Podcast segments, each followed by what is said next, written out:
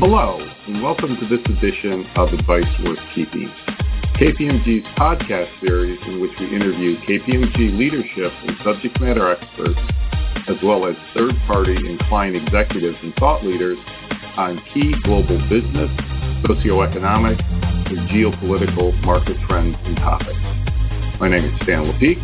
I lead market research and thought leadership efforts for the KPMG Global Management Consulting practice and I'm your host for this podcast series.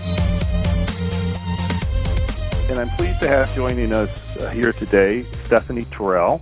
Stephanie is a member of the Canadian firm where she is a partner, and she is also the global head of KPMG's financial management practice. So, Stephanie, thanks for joining us here today on this edition of Advice Worth Keeping. Great. Thank you, Stan. Happy to be here.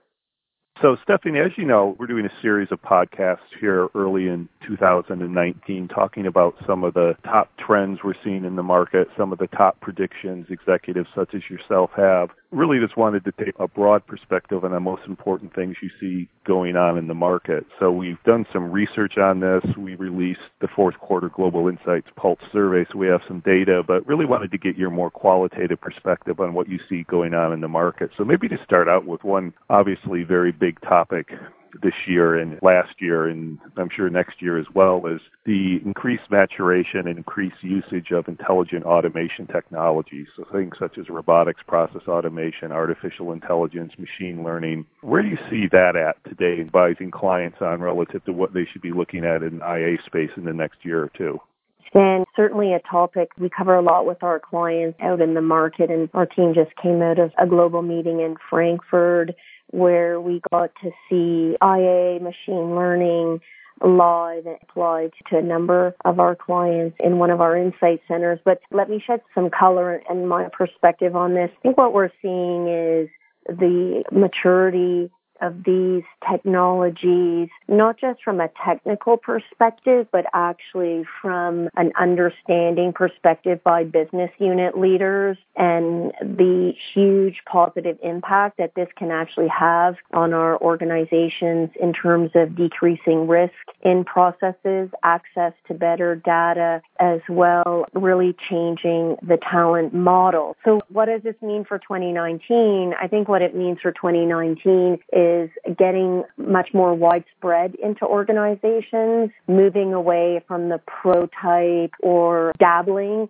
in this, but actually implementing these technologies on an enterprise wide scale and monetizing the value in that technology investment wider and broader adoption of these technologies as we figure out from a business perspective how to apply them. Two big pieces that are coming out of this that I'm seeing is one, how you actually rehaul your processes technology doesn't understand the functional barriers that we choose to organize ourselves under to manage our people and our processes so a much more end-to-end seamless barriers is one of the pieces around the process that we're seeing in my field, you'll typically see a big separation between the sourcing team, the procurement team, and the payables team. When you start to move to robotic process automation and artificial intelligence, you need to think end to end from a process, much more connected processes as opposed to in our particular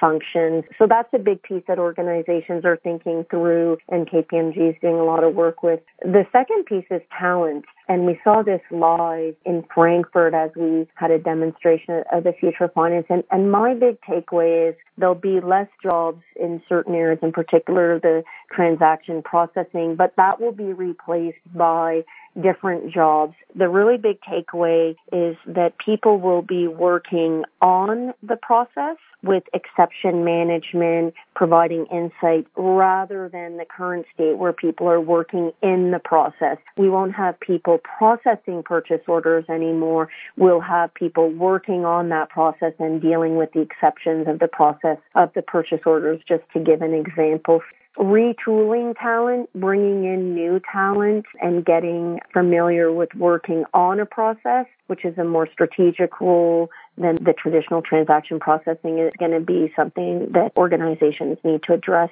to get the return on investment in these technologies.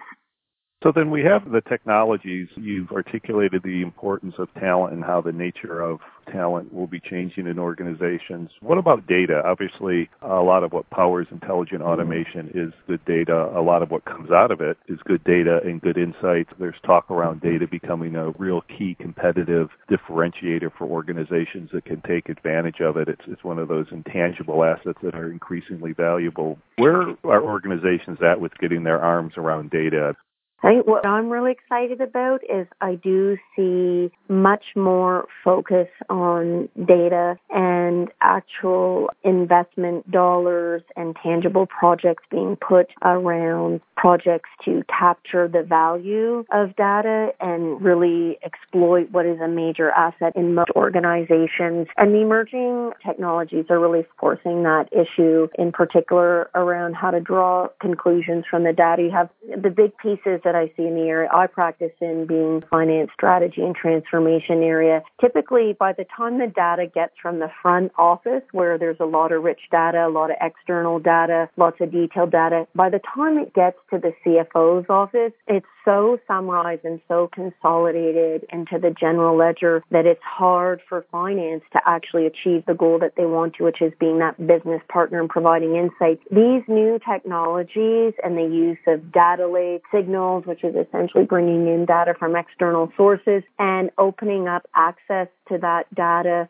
to the back office. So the data that traditionally the front office has held, giving access to the back office and across the organization is the trend that we're seeing. And I'm really encouraged that that provides finance in particular and HR with the data that they need to become true business partners. I don't think we have it all figured out yet in terms of data, how to get our arms around it, how to categorize it, how to use it. But what I do see is companies taking risks and using data and data that's not necessarily perfect, but using it as an indicator of where the market's going, where they should place their bets in investment, where they should manage their inventory, where they should open up a new retail store as an input to those decisions. So much more data driven decision making and ability to take risks around accepting imperfect data, but it's a really great indicator.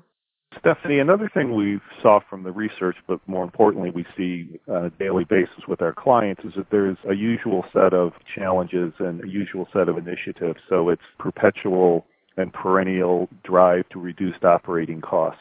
It's looking at overhauling target operating models, which is often, again, another perennial task. But more recently, the overhaul has been really focused on taking advantage of things such as data and analytics and intelligent automation, which you were just hitting on. But how does an organization balance things like continuing to drive down costs with needing to overhaul their operating models, with needing to really get innovative with intelligent automation, with addressing talent? It, it seems that there's a, a lot of moving parts. Is there a way to start to tie those together? And, and particularly with the cost savings, is that something that organizations should maybe set aside for a couple years as they make some investments in talent and automation, or is that just a given that they have to continue to drive down costs? How do some of these other more traditional initiatives and challenges and opportunities fit into some of the newer ones? My personal view is that the pressure to decrease costs or put in a more polite way to optimize costs will never go away. And if organizations take their eye off that lens and they do find themselves in trouble and have to do a, a massive rehaul of their operating model and cost structure to achieve that. Now, our research does show that in terms of relative importance, cost reduction has decreased, but it's still greater than 50% cited that as a top priority for 2019. So how to approach that, I think, is more of a continuous improvement mindset and really leveraging automation in those transaction processing area, moving away from what we saw the trends in the past, which were really about taking advantage of lower labor markets and the offshoring that we saw or resetting the start button in terms of moving your shared services to different locations and getting these large global business service centers. It's really more about using technology to automate there and continue to optimize the cost structure You see a lot of costs with the use of new technology being pushed outside of an organization onto the customers, onto the vendors. Had self-service for a very long time at that individual level, but I think organizations are getting really smarter in terms of partnership and looking at the value chain starting at the customer right through to the vendor, which pushes or decreases some of the costs as you push the tasks outside of your organization through the use of technology.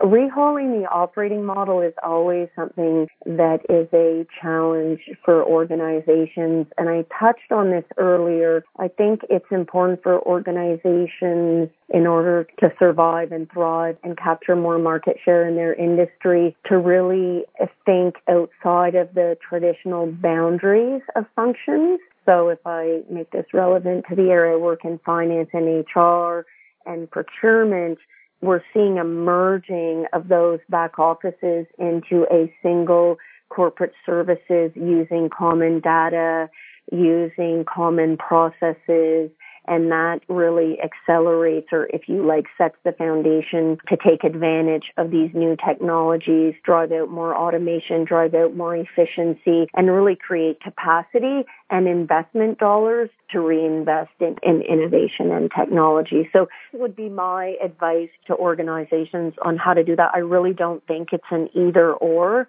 I think it's a balancing and prioritization where I see companies really struggling and I think will be a positive trend for those that get it right in 2019 is how to move from ideation or concept into a practical and realistic execution plan based on their priorities to realize the benefits and really take strides towards modernizing their processes and data and technologies. I do see CFOs and finance teams now globally embracing these technologies and informing themselves and getting excited about it, which I think is the executive sponsorship and leadership that is needed to take advantage of the emerging technologies and cloud and really make it relevant to their particular organization. Because without the executive understanding, excitement, and buy-in, it's very difficult to achieve that. So that would be my advice, Stan, for 2019 to organizations and leaders. Well, Stephanie, that was a lot of material, but I think you articulated it very well in terms of prioritization, but also how a lot of different pieces really can fit together. I think great insights for our listeners. Thank you very much for your time today, and we'll have to get you back a little bit later in the year and you can give us an update on how organizations are doing with their many, many tasks you've outlined. Perfect. Thanks for the opportunity. And you can find the links to the items we referenced in the show today below the podcast. If you're online, of course, the URL for that is kpmg.com slash us slash podcast. That's a wrap. Thanks for your participation.